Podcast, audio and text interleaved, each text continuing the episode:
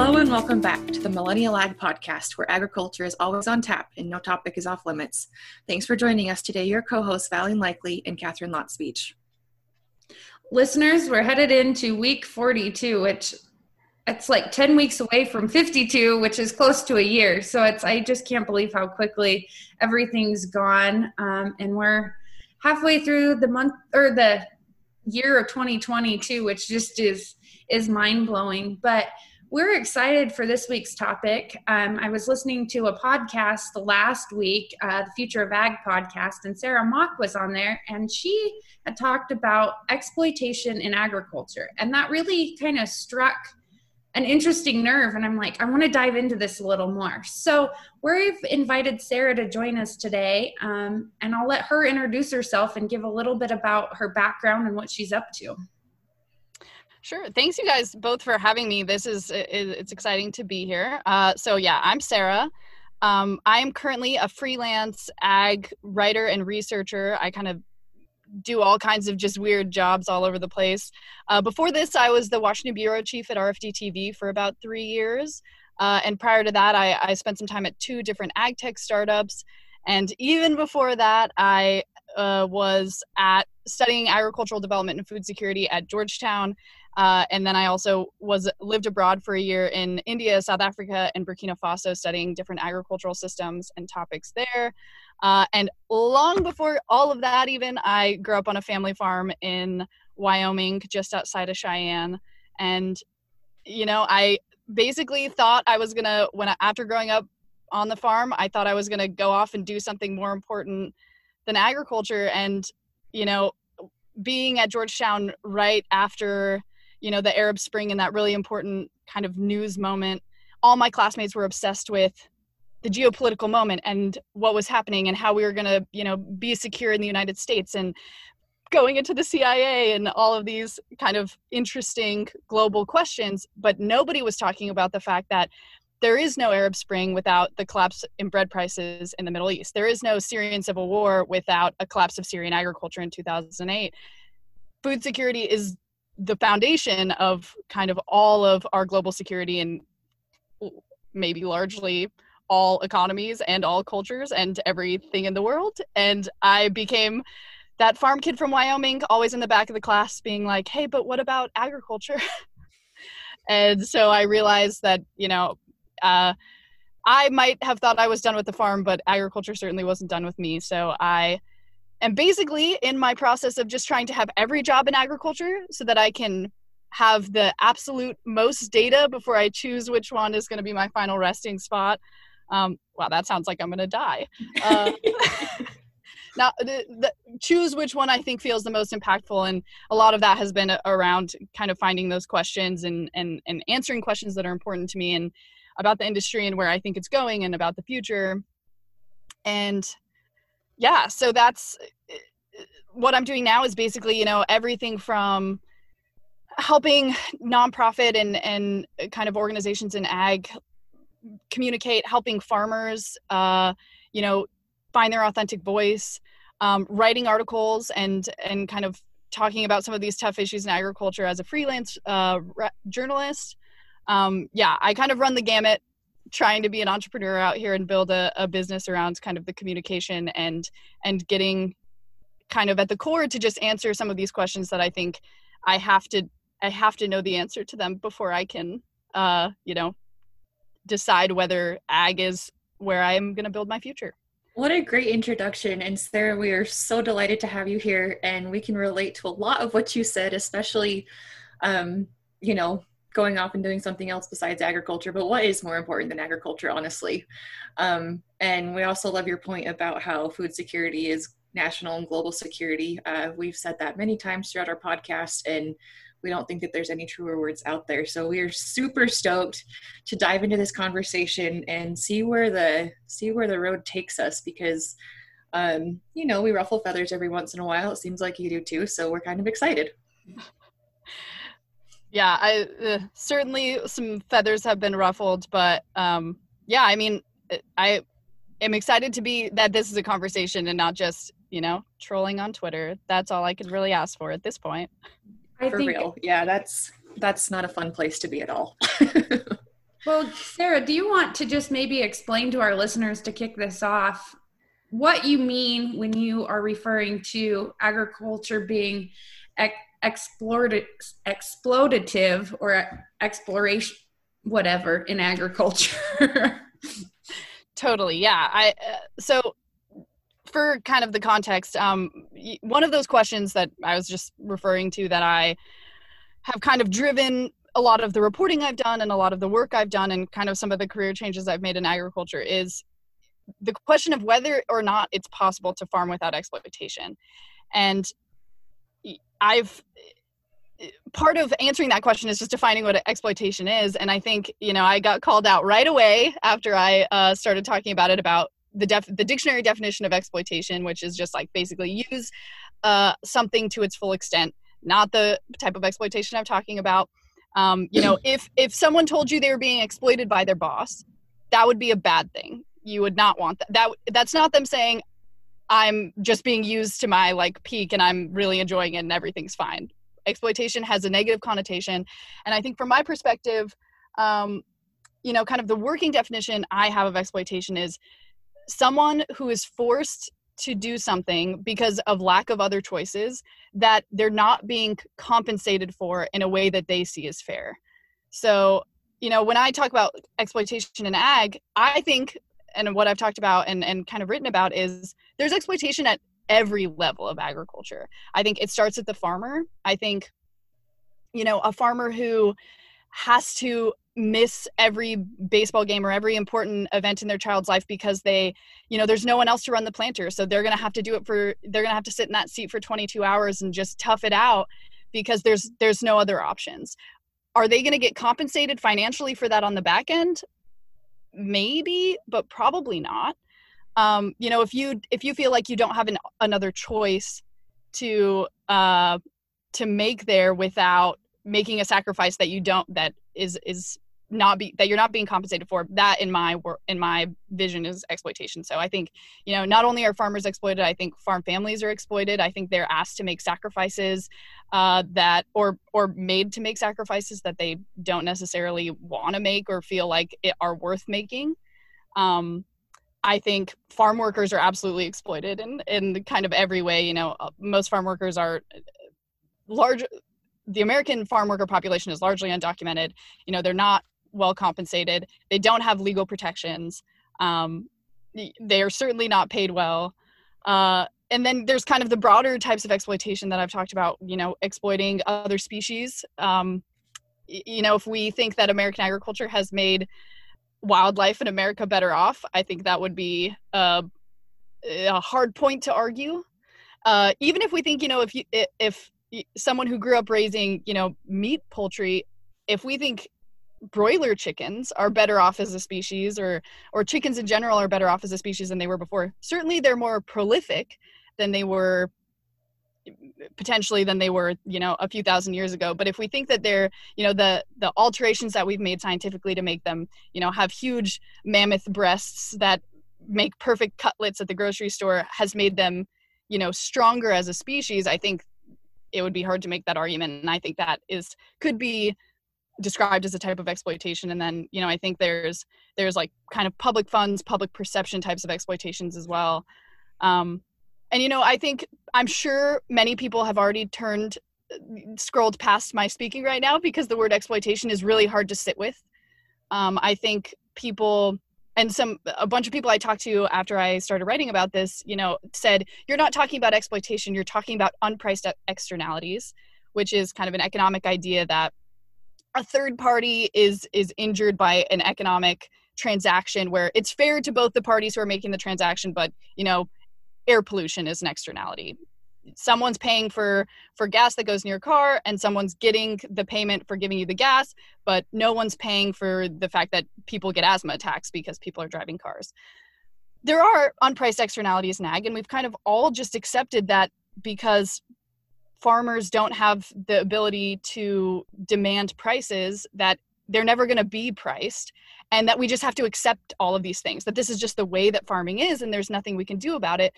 But you know i think one of the things that has inspired me to think about this exploitation question right now is because i think there's people really thinking about ways to avoid this exploitation. And you know in in the blog post where I talked about this, I, I talk about a farmer in the northern neck of Virginia named Chris Newman, who's thinking very consciously about you know employee ownership, uh, indigenous land practices, um, you know ways to uh, support a farm and a business and to market products that are customer oriented and and that provide you know in telling his story and marketing his products he's he's adding to his community he's adding to all of these things. And i'm sure lots of people are saying yeah that's like some hippie nonsense garbage but guess what?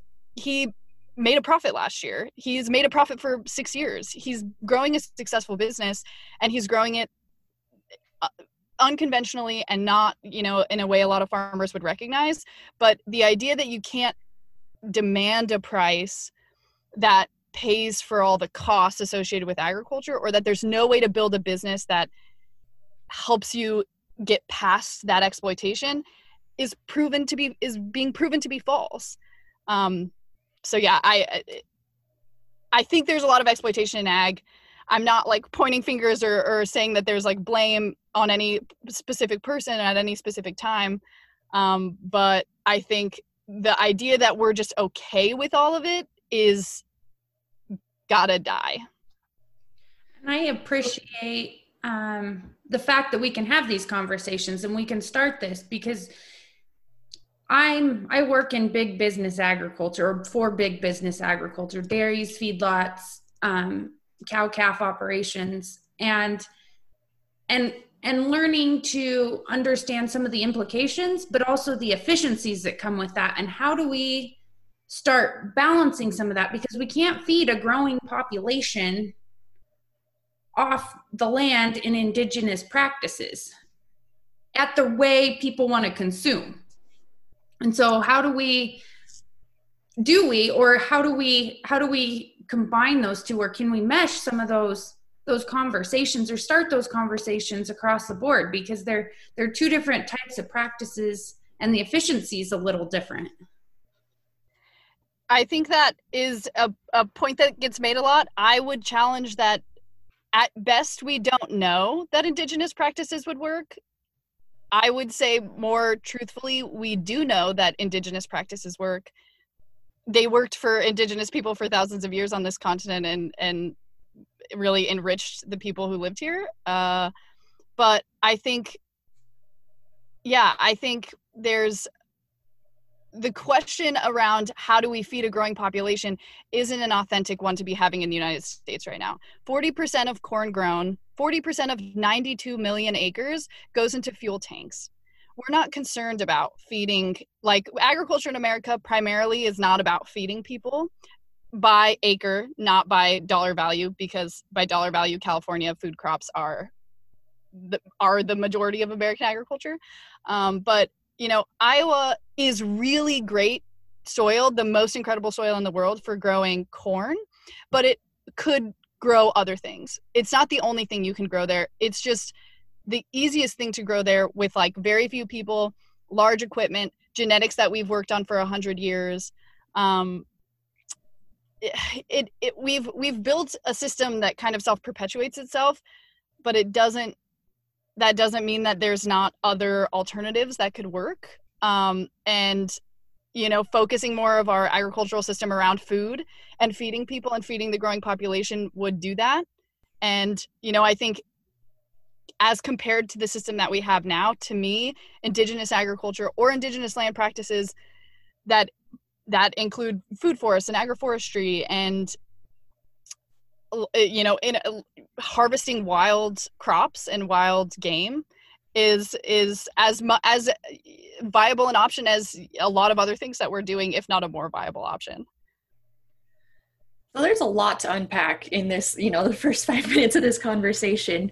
Um, I just want to go back to your point about indigenous peoples living off the land thousands of years ago you know, in, in North America. And um, I don't argue that they did, but I do think that their, well, I know their population was far less prolific than ours is. Um, and they had, they had a different situation going on. And I, you know, I, I understand, I think the desire to to be much closer to nature and, and a more natural way of doing things but um, i i'm just wondering if it's if it's if it's not if it's possible because it it's likely possible but if it's feasible um, in our day and age and the way that people are used to eating especially in the united states because um, okay so 40% of corn goes into gas tanks fine but um, is Iowa going to be able to grow avocados in January for the people who want to be, you know, eating just whatever the land provides or locally? I mean, we're going to have to have some serious shifts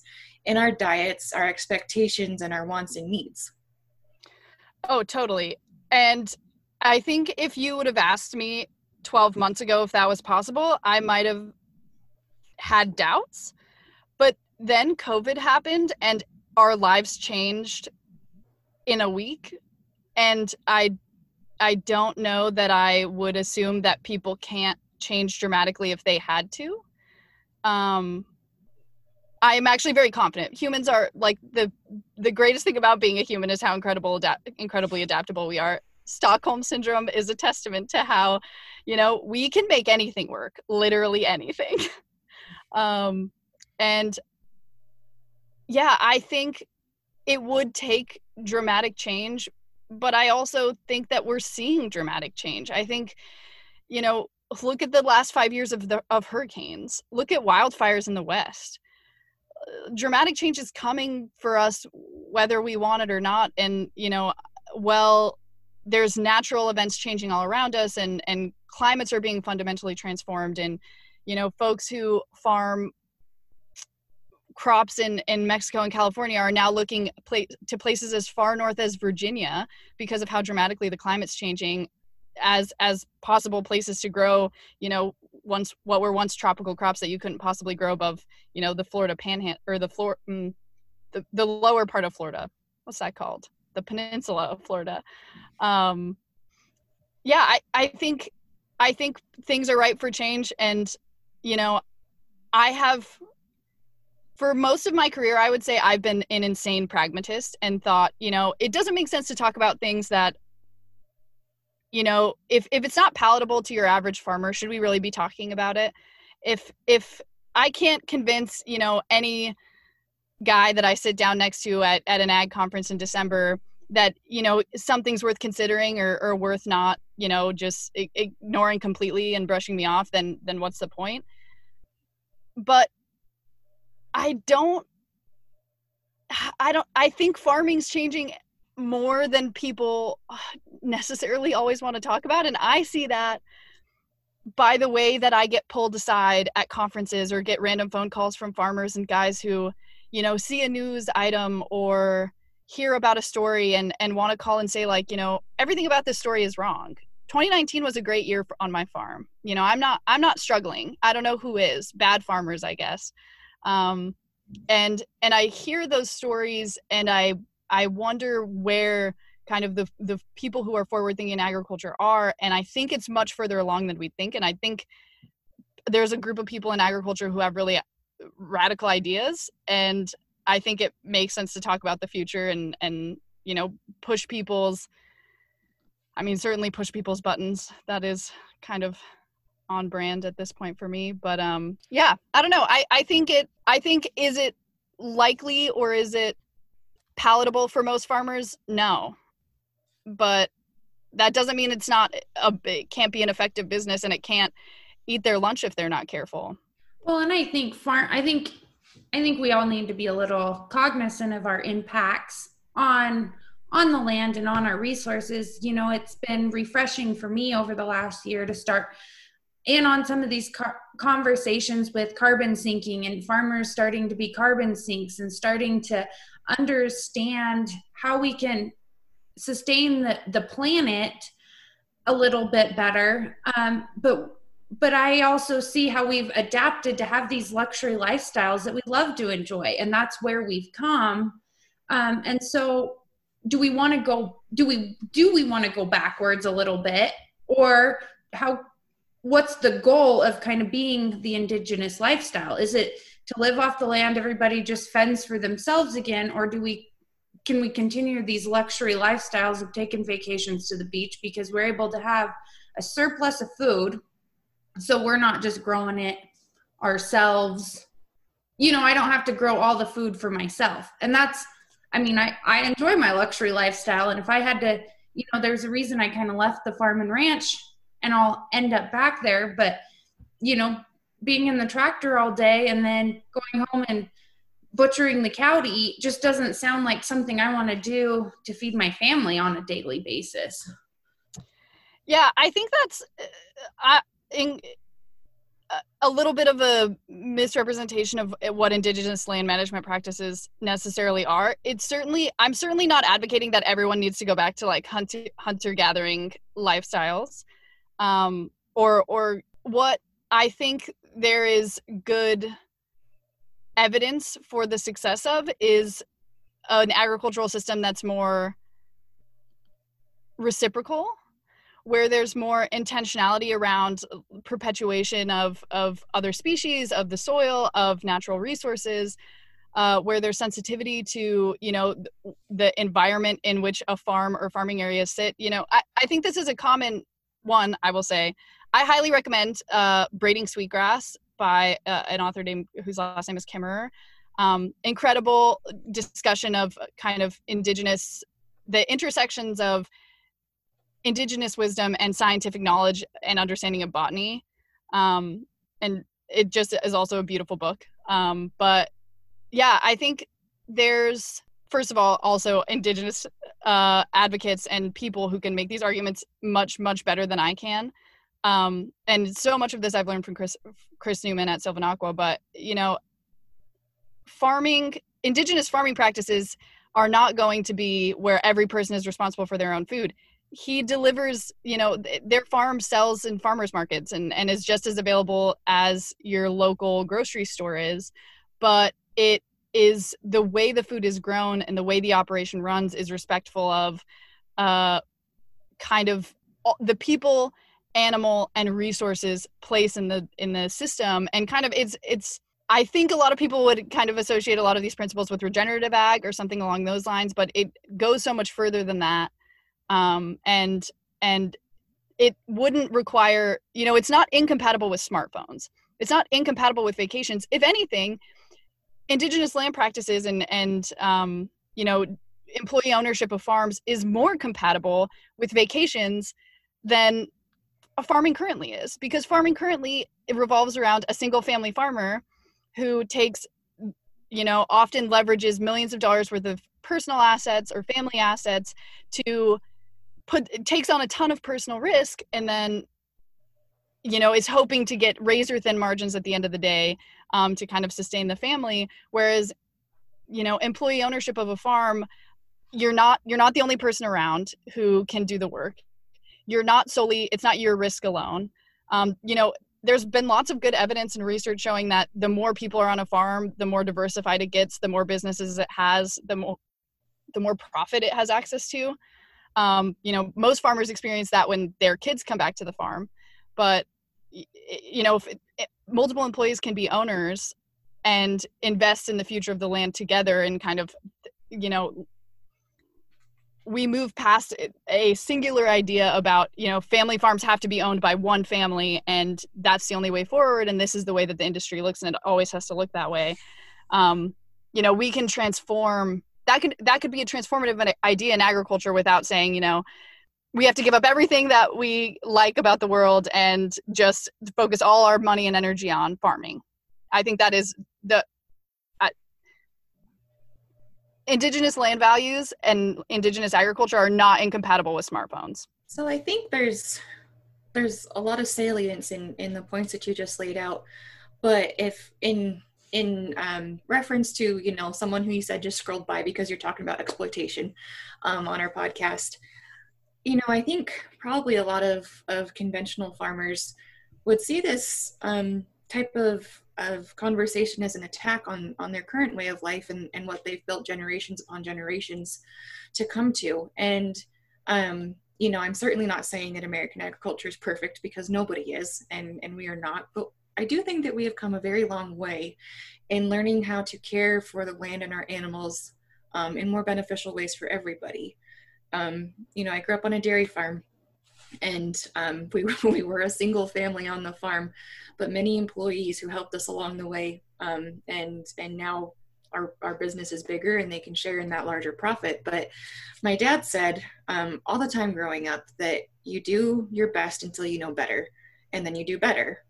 And I think by and large, um, I mean, most agricultural producers that I know live by that and and are you know doing their best to do to do their best for their land, their animals, their family, um, and and uh, would have a really hard time saying that um, you know everything they're doing is bad and that they need to change. Yeah, I hear that. Um, yeah, I mean, I think I think to the point about exploitation, I'm certainly not saying everyone is being exploited or is exploiting all the time. That is certainly not the case to like the definition I talked about. We, you know, as long as people feel like they're getting a fair deal, a fair shake, and that they, you know, are not making a sacrifice that they don't want to make, and and have other options that they could use instead, then that's fine. That's a, a, a transaction that everyone feels comfortable with, and I don't think would be exploitation at that point.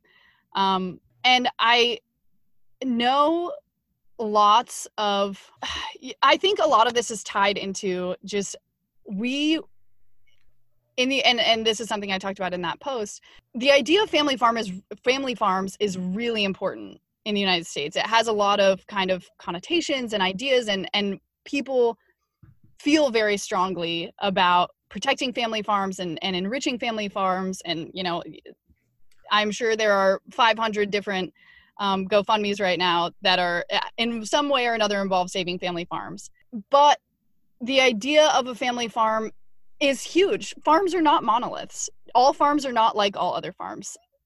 Like different farms, kind of across the industry, operate very differently and have very different priorities.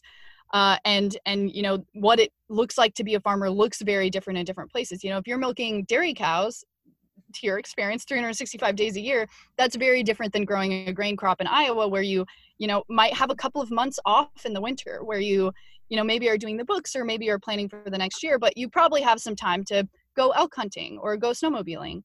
Um, farms are not a monolith. Farming is not a monolith.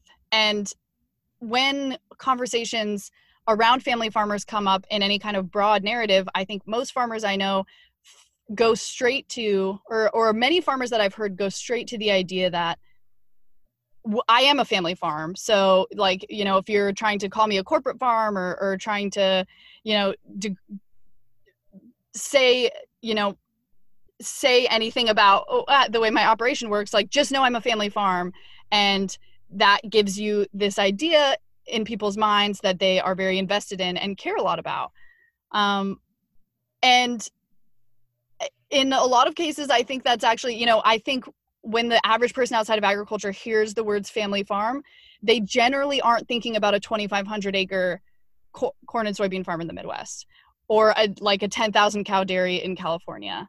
Um, I think people who hear the words family farm are usually thinking about like 100, 140 acre Norman Rockwell style, you know, kids playing in the hayloft, wildlife, market garden, maybe um, a farm that's that that feeds their community very directly. And I think we've like I, I don't I've seen the industry dodge when when we have that conversation about you know what is a family farm they're very specific about you know we're we are family farmers 98% of farms in america are family owned so we're family farmers and they just let we just are letting the public believe that 98% of farms in america are those little norman rockwell style family farms and that feels transparent and like honest to us as an industry i think that's you know, so much.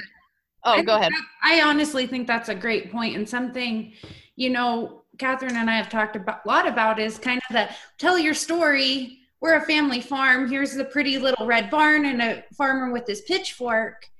And we've been mustering with the idea of how do we almost rebrand tell your story or listen or sit with the consumer to see what they really want. Because, yeah, that family farm mentality to me or Catherine, is my dad running the dairy or the the um, feed yard or the um, our cow calf operation? Um, but it's and and it that's big like it's a big scale compared to back east because things are different. Um, but it paints a different picture in people's mind. And is it wrong? Is it right? How how do we how do we start having those conversations among ourselves and our consumers about what's what's truly happening? And let them decide where they want to purchase their food. Or you know we we do a lot of mining so we can have our smartphones. We do a lot of mining so we can have oil and gas to put in our cars. So what is this sustain like what are our goals here? Is it sustainable for another 100 500 years and we let just whatever happens happens? Or are we trying to preserve it for another million years? And what is that going to look like? I think we need to kind of start having these conversations of what are our goals? Because we can all do a little better at taking care of the environment. We can all do a little better. But what are we wanting to what picture are we painting and what conversation are we having with the consumer too of what they want yeah, well, and I think to that point, one of the challenging things about that narrative about that the fact that that image of the Norman Rockwell tiny farm is locked in people's minds in consumers minds as what a family farm is what that really does is provide cover for for people to not eh, not evolve and not you know kind of stay on the cutting edge of of where agriculture is. I mean so also, this is why why do you think oh. that? Because i i started out my family started out at a little norman rockwell kind of a farm. But to support my family for my brothers and i to be able to come back to the farm um, for my parents to have a less exploited life we grew.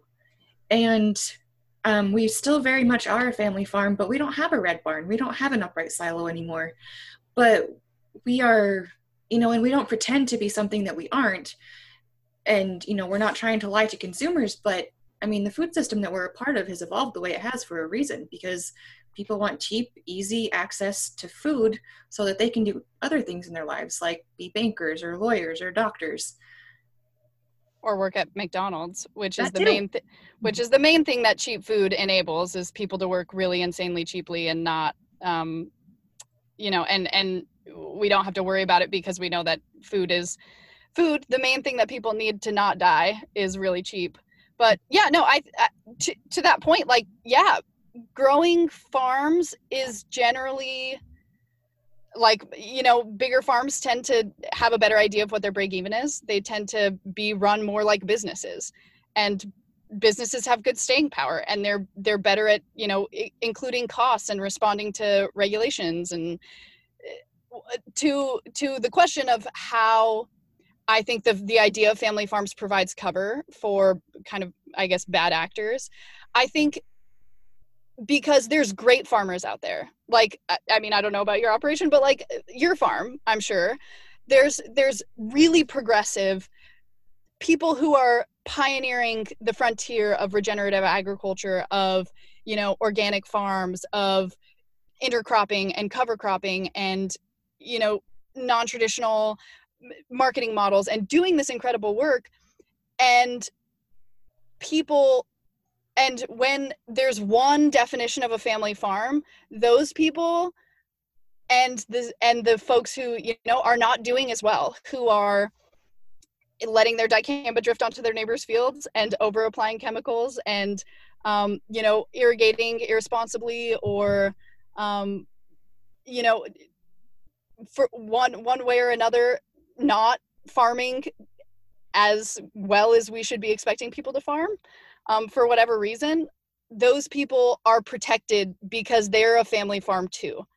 And the and family anyone who can claim the idea of a family farm gets a little bit more sympathy and uh, protection and you know cover from the fact that you know you're eligible for FSA programs you're you have you know some level of ability to to i don't know i think in a lot of cases like not be held accountable and you know i think that's it's a, it's a confusing thing to me why when i see kind of farmers that i would say are leading the industry are pioneering some of these new practices and and really getting out in front they should be excited about regulation the idea that I mean, but the idea that that So you sorry.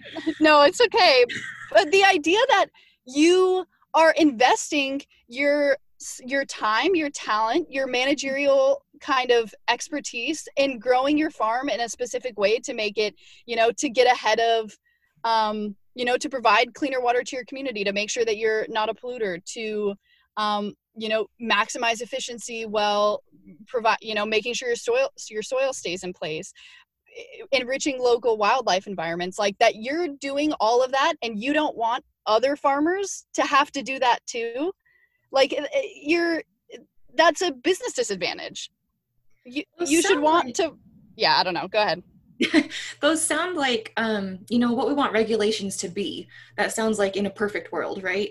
Um, but Valian and I both work in agriculture regulations, and what we see um, is is regulation becoming a burden. Not because, yeah, there are there are regulations not to be a polluter, to protect groundwater and clean and surface waters, to you know not let your dicamba drift, all those sorts of things, and those those are are reasonable and should be expectations for any good farmer out there. And I do understand that there are some bad actors out there, but what we've found with regulation is it's become a burden and it's it's it's it's inhibiting business.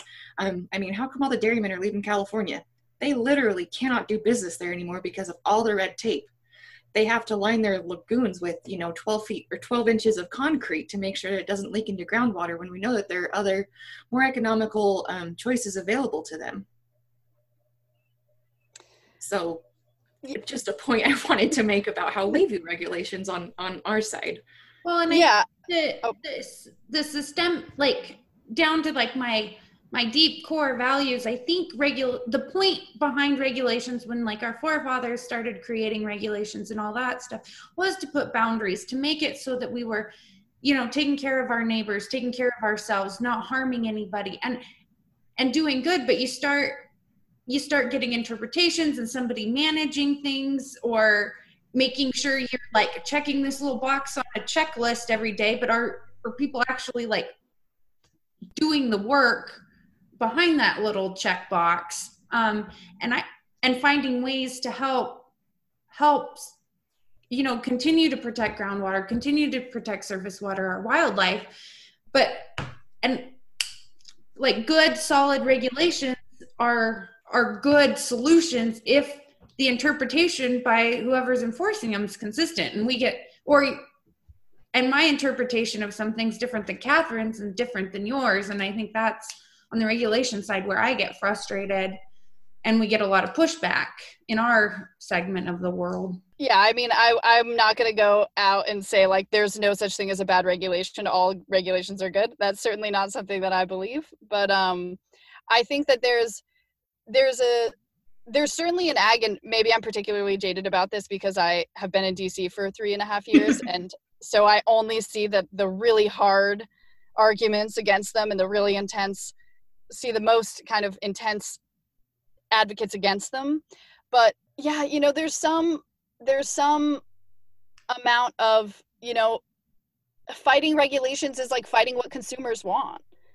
And at some level like i, I don't know eh, you know a, business has to respond to what consumers want and i, I don't know it, not to say that it's always going to be perfectly enforced or that it's going to have exactly the outcomes that everyone wants because obviously um, there's always always unintended consequences with regulation but you know there's been lots of good regulations that really have protected our air and water and and oceans and other natural resources and And public health too. I mean, you think about pasteurization of milk. That's I mean, it's not a point that can be denied. It's true.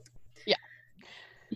So we sort of went down a regulation rabbit hole there, and I'm, I apologize for that. It's just that's the lens that Valine and I look through for 80% of our day. But um, you know, we've had a really great conversation. We've been a lot of places, and I think if anything, we've barely scratched the surface, and we probably need you back for like three more episodes. but you know, to wrap up, I'd be curious to hear what you would say um, on how conventional ag and this new this new kind of indigenous um, management agriculture that you've been talking about can start working together um, some you know some actionable ideas that make sense where we can all come to the table and uh, not be the jerks that we're sometimes known for.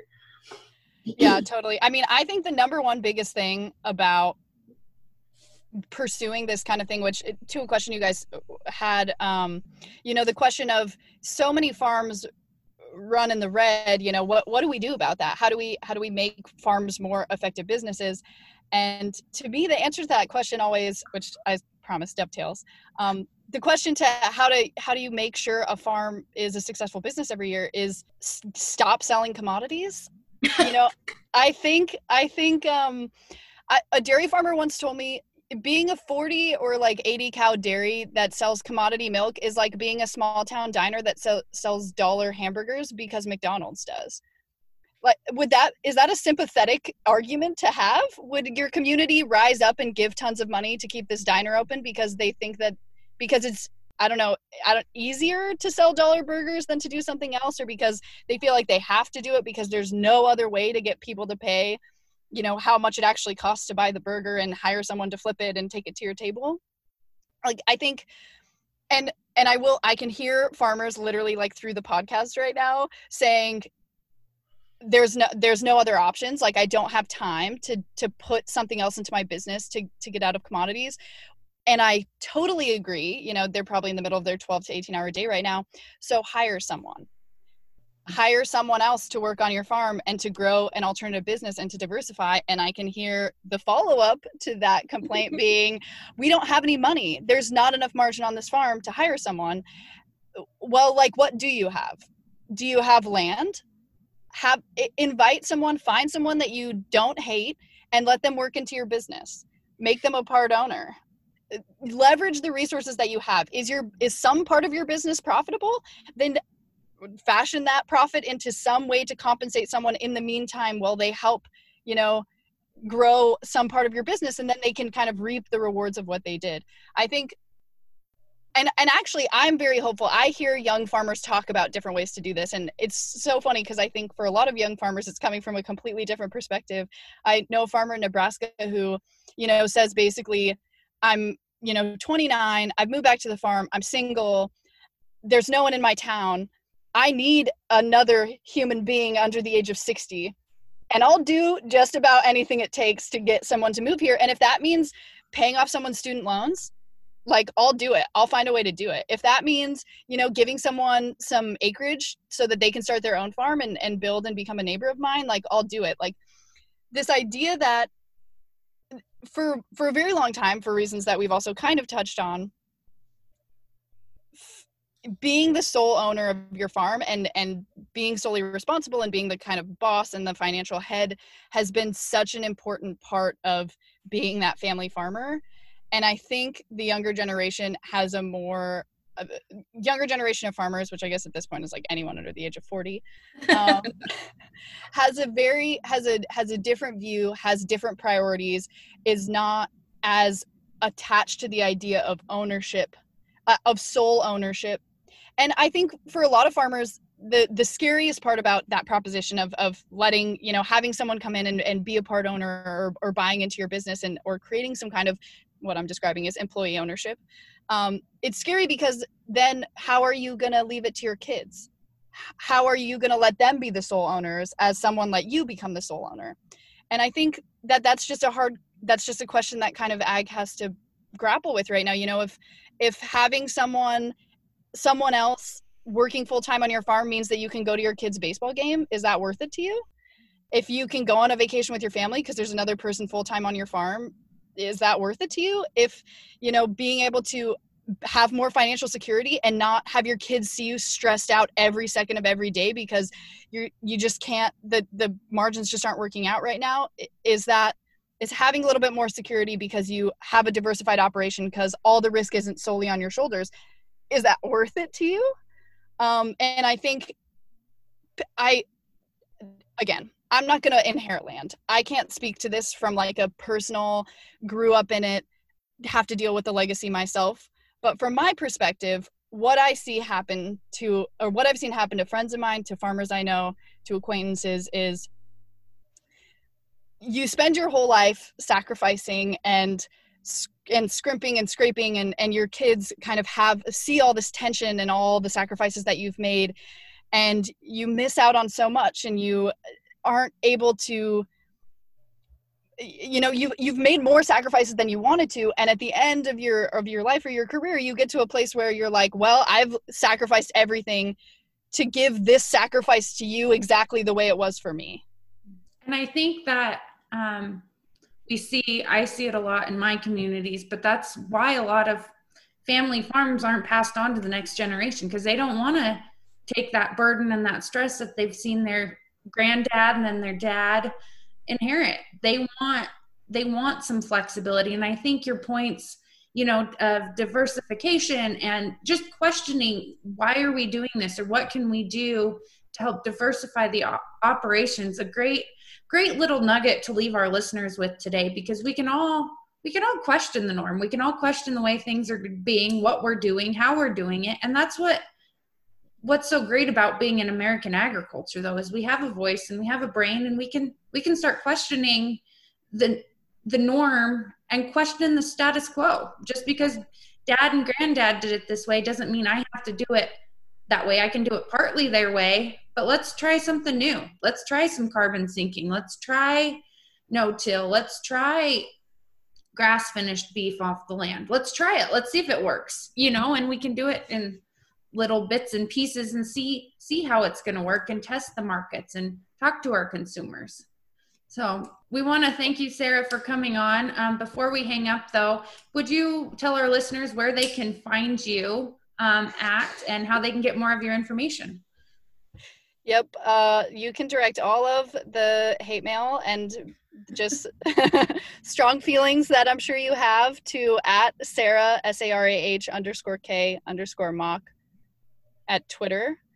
And um, I'm on Medium and LinkedIn, Sarah Mock with an H. Uh, I'm around um, and happy to, you know, I've never really ever said no to like anyone who's reached out and wanted to talk on the phone with me. So if you want to debate me or tell me how wrong I am or tell me how I completely missed the point of something, please reach out. Sarah, thank you so much for coming onto our podcast. We really appreciate it. You've given me, I know, a ton to think about. Um, listeners, as always, we would love to hear your feedback. And, you know, it doesn't have to be hate mail. It could be, you know, discussion points. We don't have to be jerks to each other all over the place. But you can find Millennial Ag on Instagram, Twitter, Facebook, and you can also email us. Um, just go to our website, www.millennialag.com, and you can find us there. Thanks and have a great week.